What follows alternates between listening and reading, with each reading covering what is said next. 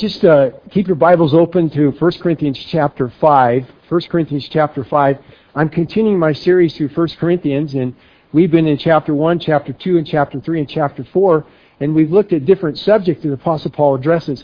I got to tell you, this subject this morning is not an easy one to preach. This is one of those chapters that you wish you could avoid altogether, and you could just go over it and you could say, forget it. I don't want to talk about it because it's just so, so it's just so uncomfortable at times. It's just so controversial what we're going to be talking about.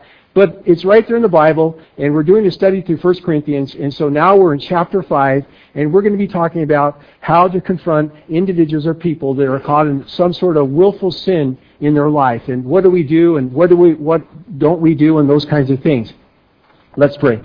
Lord, I'm asking this morning that you'd help me to share your word, and you'd help me to preach it, and make it applicable to our lives. In Jesus Christ's name we pray. Amen. If you've ever watched television, we've all watched television, even if you just watch the evening news, if you ever read a newspaper, if you ever look at a magazine, a secular magazine, you have to admit that there's all kinds of advertisements. There's all kinds of advertisements that are being bombarded against us all the time. And some of the advertisements are actually better than the programs we're watching. They're more entertaining, especially Super Bowl Sunday. How many of you remember a few years ago one of those Super Bowl commercials? Those of you who watch the Super Bowl, some of you don't. But let me tell you, this was a humorous one to me. But all of a sudden, you see a cheetah, the fastest land animal in the world. And there is a fellow who catches up to the cheetah, tackles him, reaches in his throat, and pulls out, of all things, a Mountain Dew. The other one that I remember is a man who is running through the jungle, and there is a lion behind him. He's running for his life, and he comes to a, a huge cliff, a thousand foot drop, and he can't go left, he can't go right, he can't go in front of him. A ferocious lion is behind him, when all of a sudden, Snoopy, the beagle dog, swoops in on a jungle vine dressed like Tarzan and rescues the man. And the MetLife commercial says, they'll go to any length to take care of you. on a serious note, you know, commercials, commercials are very, very powerful. The media and movies can and often do exercise influence in over over how our society thinks and reacts and et cetera, et cetera. Uh, a number of years ago, there was a young man who was indicted and later found guilty for murdering someone. Murdering someone. And when he was found guilty and, and during the, uh, he, he pleaded guilty, during the trial they, were, they asked him, he said, why would you do that? Why would you kill someone in cold blood, not even knowing who they were?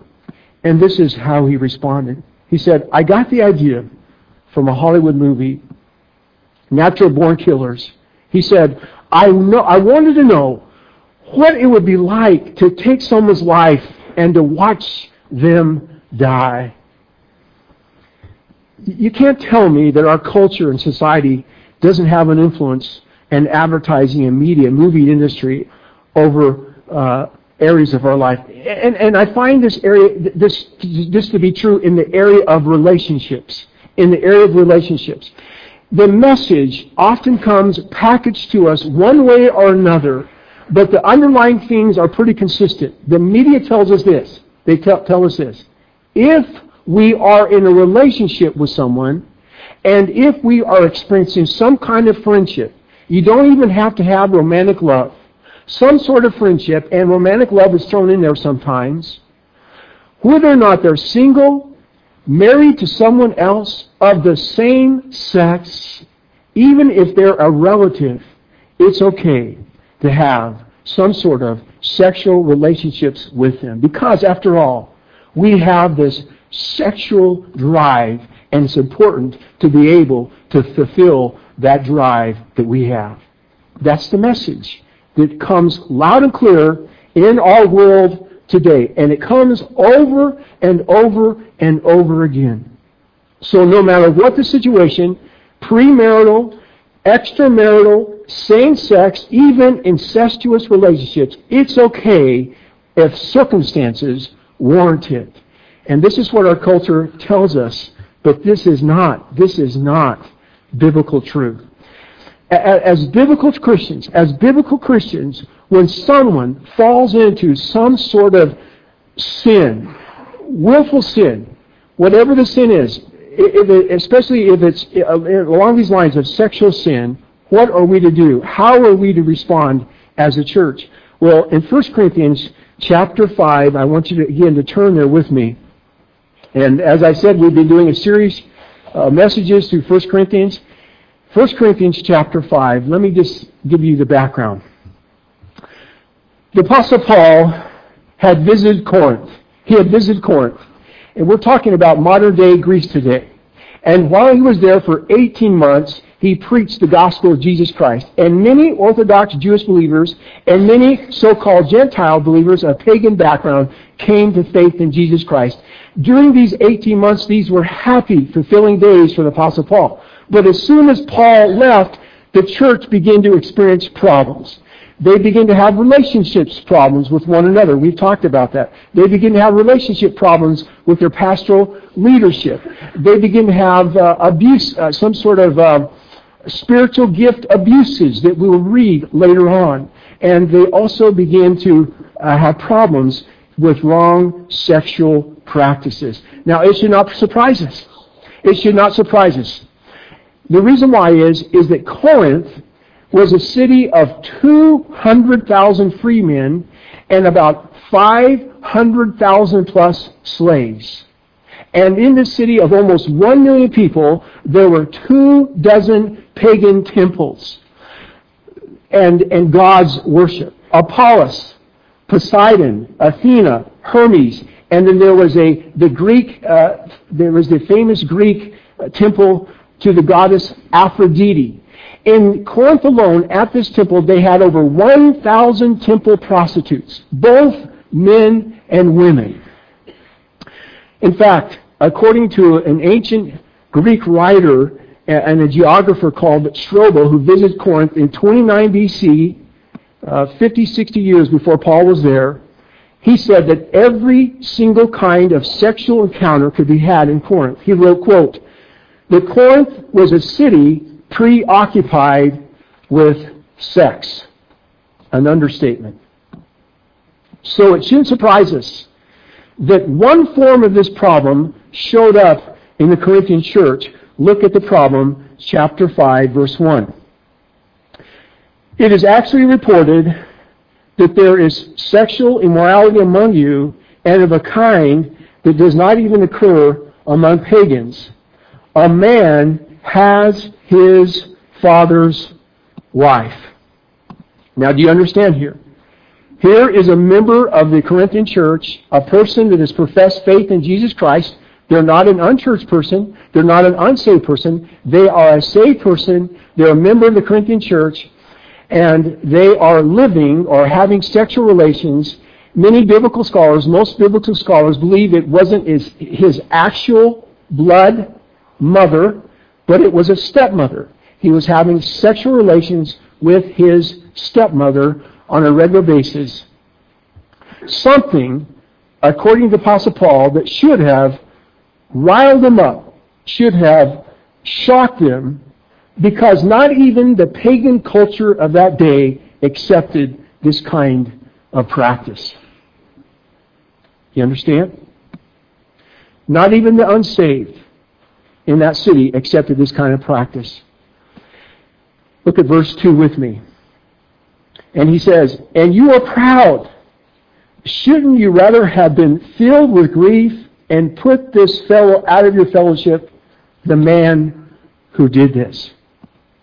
The Corinthian church, Paul says, it's wrong in the first place that this man is doing this, but here you are, instead of understanding how wrong it is, you're actually crowing, my words, crowing like a peacock.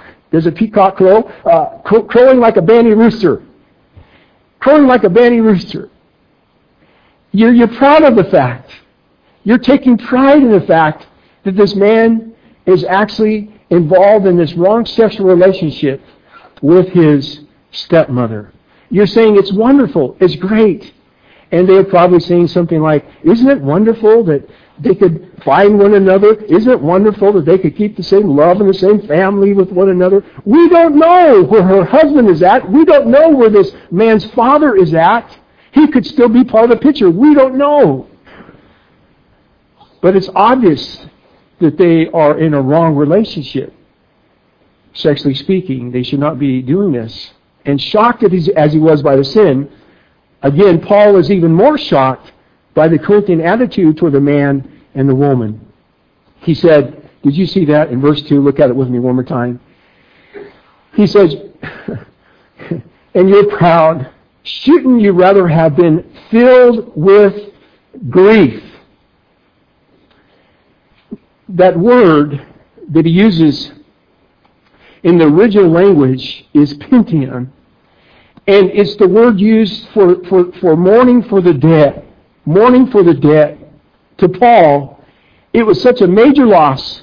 It was such a major blow that it was like losing a, a brother to death. Literal, physical death. He was so upset about it. Now, this is where we're at in the 21st century. Why can't you live and let live?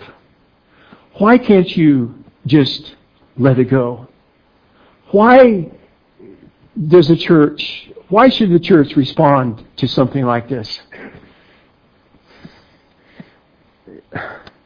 After all, who is it really hurting?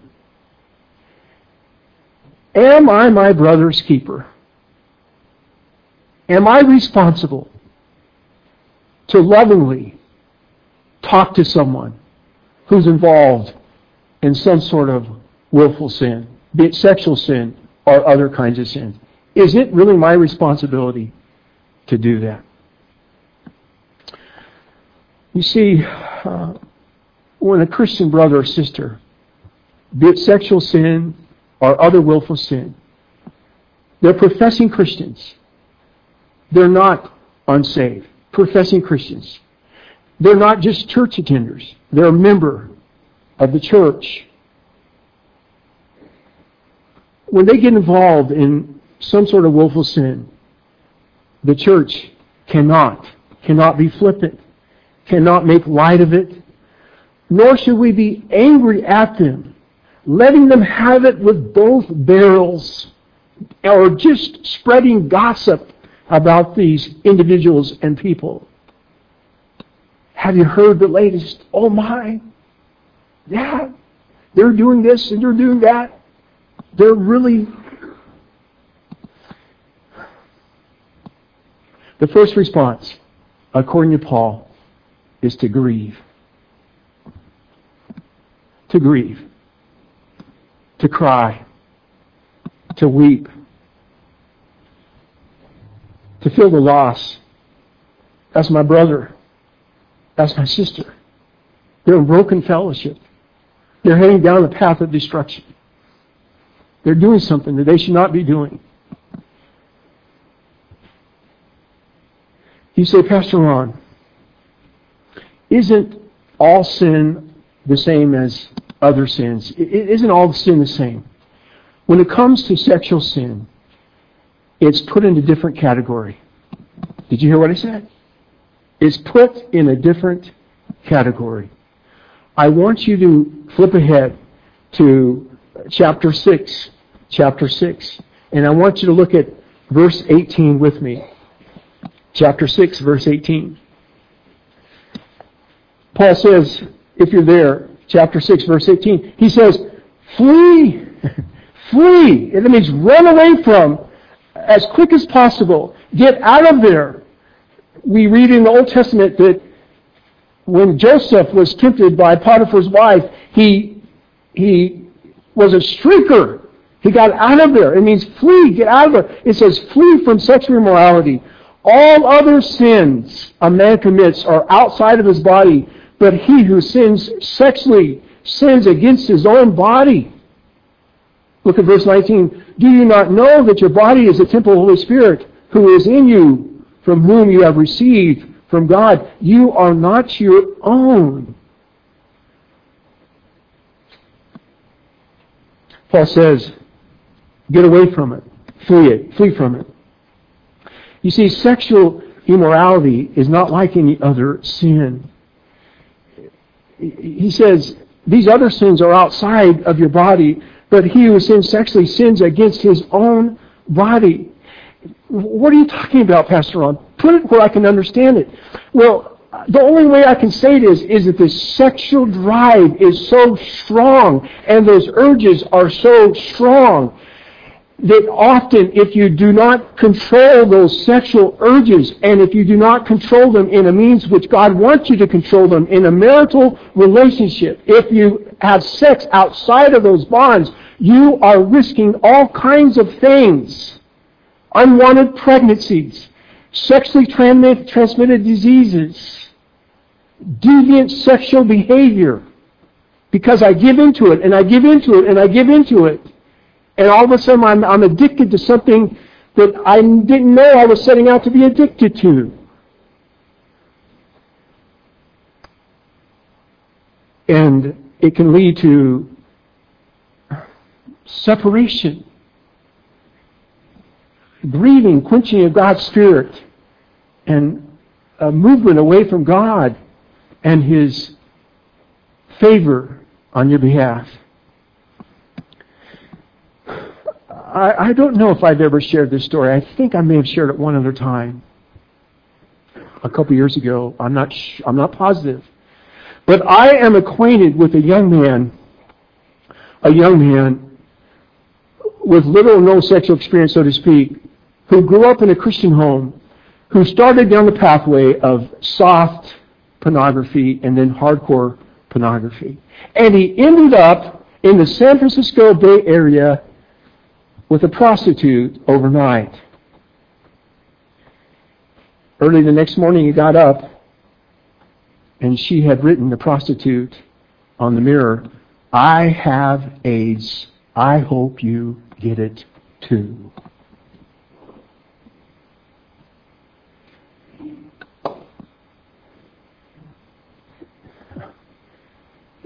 You're talking about a strong urge, a strong drive. And you cannot play around with sexual morality. We're going to be talking about that in just a moment. That's why Paul goes on. Let's go on here. Let's, let's look at uh, chapter 7, verse 2. That's why Paul goes on. Look, look at chapter 7, verse 2. We're going to get back to where we started out, but we, we're going down a rabbit trail, so to speak uh, chapter 7, verse 2. But since there is so much immorality, notice, each man should have his own wife, and each woman should have her own husband. Drop down to verses 8 and 9. Now to the unmarried and the widows, context widowers, I say it is good for them to stay unmarried as I am, but if they cannot control themselves, they should marry, for it is better to marry than to burn with passion. Here's a word to young adults, those people who are marrying age, who have finished school, college students who have finished school, they started their career, young adults, whatever, how you term young adults. Here's a word to widows and widowers, and here's a word to divorced people. If you can remain single, Paul says, like I am, remain single. But God didn't make most of us like the Apostle Paul. Right? He didn't make most of us like the He made us to be in relationship with people. Some people have the gift of celibacy, but some people don't. So the context I read right here is very practical. If I'm a young person, there's a lot of ifs here, and listen to all the ifs. If I'm a young person, and if there is a pool of young people that I'm interested in, and if I begin to date a number of these people, I should not prolong marriage. I should get married. I should get married. And yet we have young adults today who are prolonging marriage. every year they prolong it longer and longer, and they use all kinds of excuses and reasons. Hey, I haven't found the perfect mate. When you got married, did you find the perfect mate? You soon discovered that your mate wasn't perfect. Isn't that true? Come on, amen. I've got a list of 10 items, and they only fill 8 of the 10 items. They don't fulfill all 10. You're not going to find a person that fulfills all 10 items. If you're a young adult, do not prolong marriage. If you're a widow or widower and you're happy and you're content with that, or you're a diverse person and you don't have to be married, that's wonderful. But if you're like the average person, you're a widow or widower, don't use all those excuses to say, well, I don't want to get married because I have to train. I have to train another spouse. Come on now. Or, or, or, or, or, or financially, I can't afford to get married because I'll lose this. What does the Word of God say right here? It says, if you want to, if you don't want to be sexually tempted, if you don't want to burn with passion, it says, get married. This is God's way of providing your sexual fulfillment in a marital relationship. You understand what I'm trying to say? This is a message that you need to tell your young adult grandchildren. It is better for them to get married than to burn and to cohabitate together and to live together and to get uh, to get a girl pregnant. Amen. This is a message, and yet in our world today, people are prolonging marriage more than ever because they say, "I've got to get my career," or they say, "I've got to find the perfect person." Isn't it, isn't it amazing? When you get married, if you have experienced, like I've experienced it, my love for my wife is deeper. I love her more today than I've ever loved her before. But it's because we committed ourselves to one another and we've had to work through all kinds of problems. So you tell those young adults around you, don't prolong marriage. Don't prolong it. God has a natural order of things, and when you prolong it, you're just asking for all kinds of problems in life. You say, Pastor Ron, what if you marry the wrong person? Well, it's true, but, but you're not going to find the perfect person. That's, that's my point. If they're committed to Jesus Christ, if they're committed to Christ, and if they have uh, if they have the same kind of beliefs that you have, and if there's a pool of people, marry them. Get married. Let's go on here. Let's go back to 1 Corinthians chapter 5. So here we have here we have a Christian brother. We have a member of the church who is living with his stepmother, most scholars believe, and most likely some way uh, it, it, it, obviously it's wrong. And the Corinthian church is not only condoning it, but they're really happy about it. And Paul, in essence, says that they should be grieved about it. It says the man is destroying himself by this behavior. And in verse 2 we read, the second part, look at it with me, look at the second part. He says, and they're proud. They shouldn't, shouldn't you have been filled with grief and have put, put him out of fellowship, Uh, the man who did this? Now drop down to verse 9. I have written you in my letter not to associate with sexually immoral people.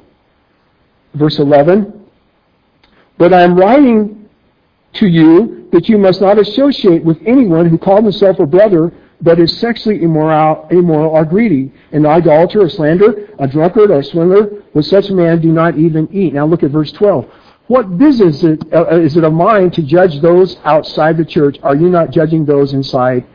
God will judge those outside. Expel. Notice he uses the word expel the wicked man from among you. Paul says you should have dealt with this. You should have dealt with this man. You should have confronted him, talked to him. If you didn't change his ways, he should have. You should have asked him uh, to leave the church.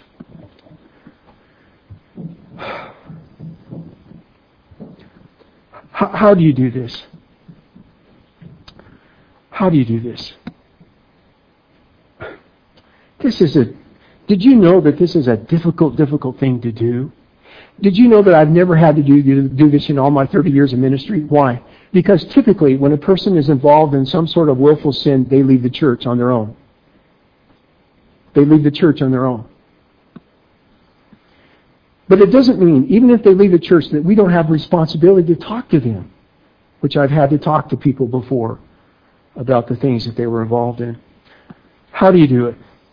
How do you talk with people, a brother or sister in Christ, who are in blatant sin? Carefully, humbly, with an attitude of love and care and, and sacrificially. You have to sacrifice yourself. You have to stretch out uh, your heart, so to speak.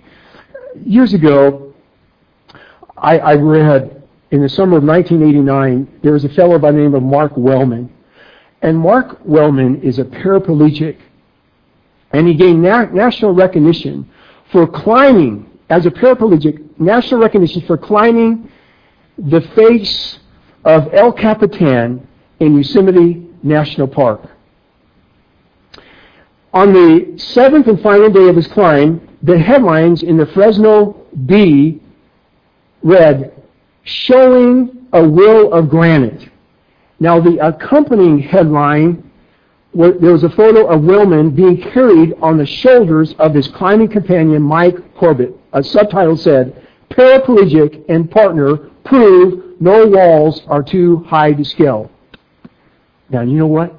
What a, pe- a lot of people didn't realize, unless they read the fine print of the article, is that when Mark Wellman went up one time, this friend of his who helped him up went up a total of three times up the face of El Capitan in Yosemite National Park to get his friend up one time.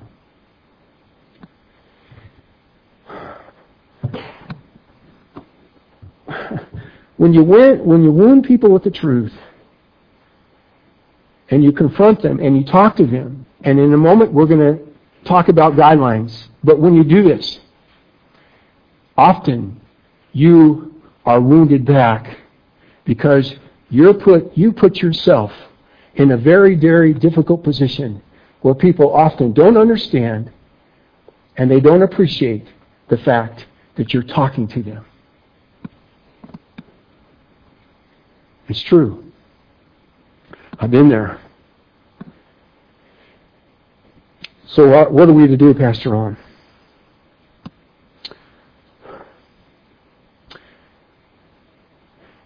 Before we actually go and talk with this person, there are, there are a number of things. These are on your, this is in your message notes this morning. Number one, first of all, we, we have to examine our own hearts. We, we have to see that there's no sin in our own lives. This is what Jesus said in Matthew 7 5. He says, You have to take the plank out of your own eye before you take the speck of dust out of you out of another brother's eye. Another translation says, a modern translation, you have to take the telephone pole, telephone pole out of your own eye before you take the speck of dust out of somebody else's eye. You have to make sure there's no willful sin in your life before you go and talk to somebody.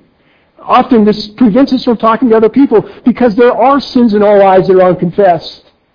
And so we have to examine ourselves with scrutiny and say, Lord, if there's anything in my life, let me get right with you and I want to confess it.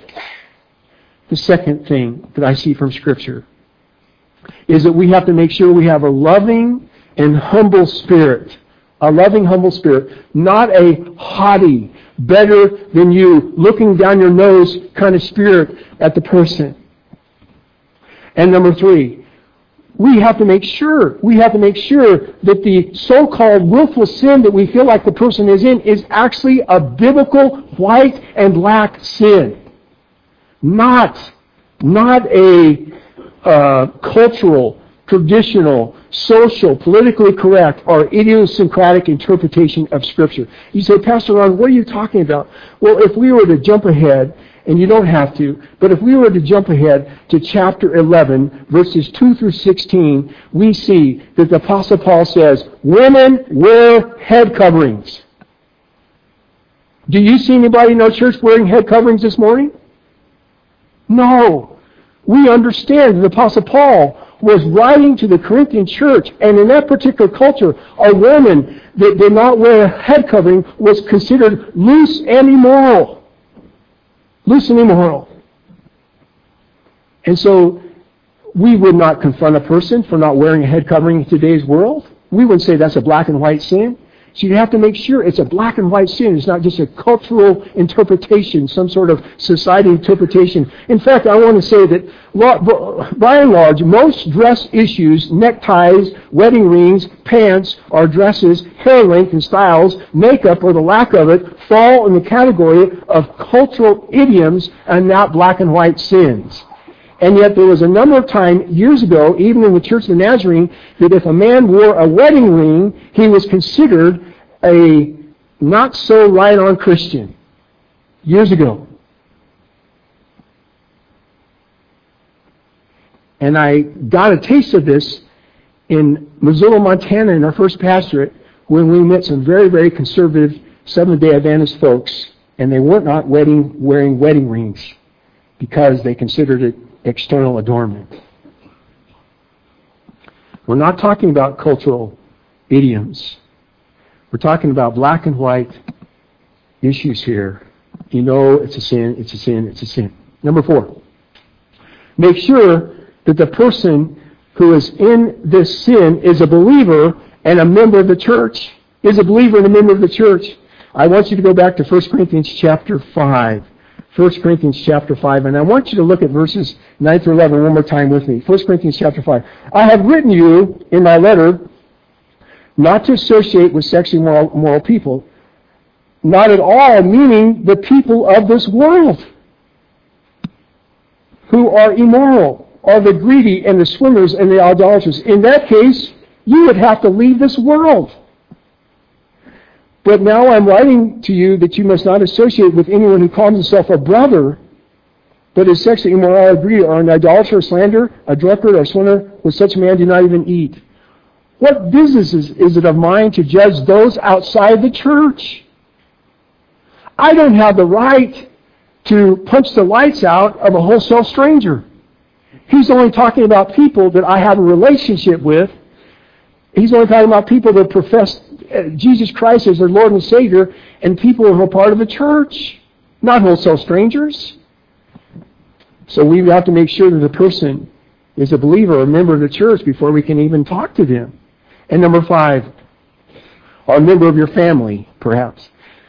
Number five, you, you have an intimate relationship with. Number five, Jesus, I believe, indicates, according to Matthew 18, 15 through 17, that we are to go to the person face to face and individually. We are to go to the person face to face and individually and talk to them.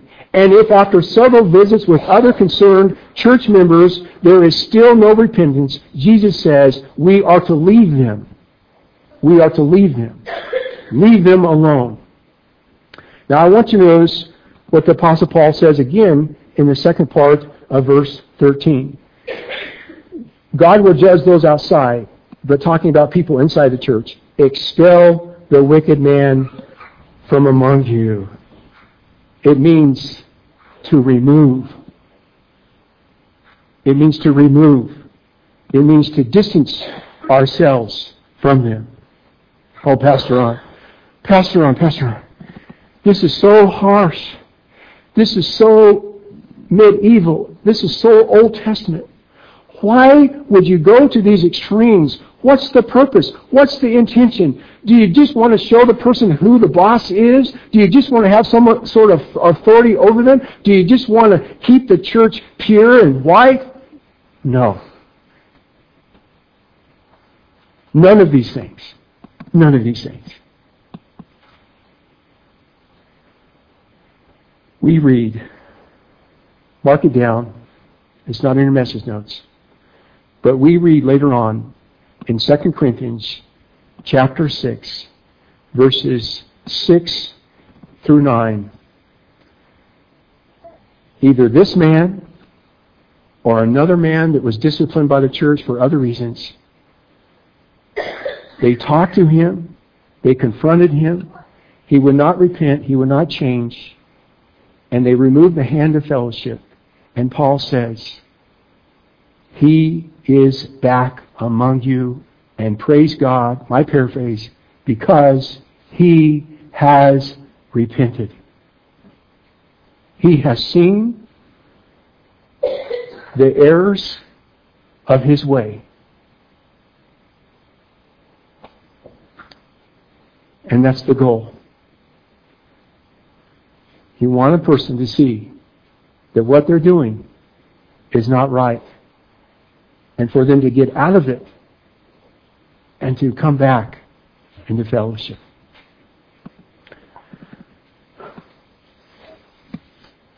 And Paul says, receive the brother in forgiveness and with open arms and love on him. I paraphrase. I want to close um, with a story I read a number of years ago, and I think this brings us home to what we're talking about. Roger Storms, Roger Storms, who is the pastor of the First Christian Church in Chandler, Arizona, tells this story. This is a story he tells. One Sunday, a car had broken down in the alley behind our church facility. And the driver jacked up the car in response and he crawled underneath the car. Suddenly, we heard him scream because the jack fell out and here the guy is pinned underneath the, his automobile. And someone shouted, Hey, call 911. There's a guy that's stuck underneath his car. And a couple of people ran to the phone. Several of our men, he, he writes, gathered around the large car and strained to lift it off of this trapped man. And nurses were rounded up very quickly, and they went out to this man. And with all of them in there, they were able to lift the car, and they were able to pull the man out. And after the nurses attended him and stuff, found out that he just had bruising and minor scratches. Otherwise, he was okay. And this is what Pastor Chandler writes. When this man was in peril, people did all they could do to help him, risking themselves, inconveniencing themselves, whatever was necessary to save this man, they were ready to try. He writes, How we need the same attitude when it comes to rescuing those in greatest peril from the danger of losing their souls, the danger of losing out on eternal life.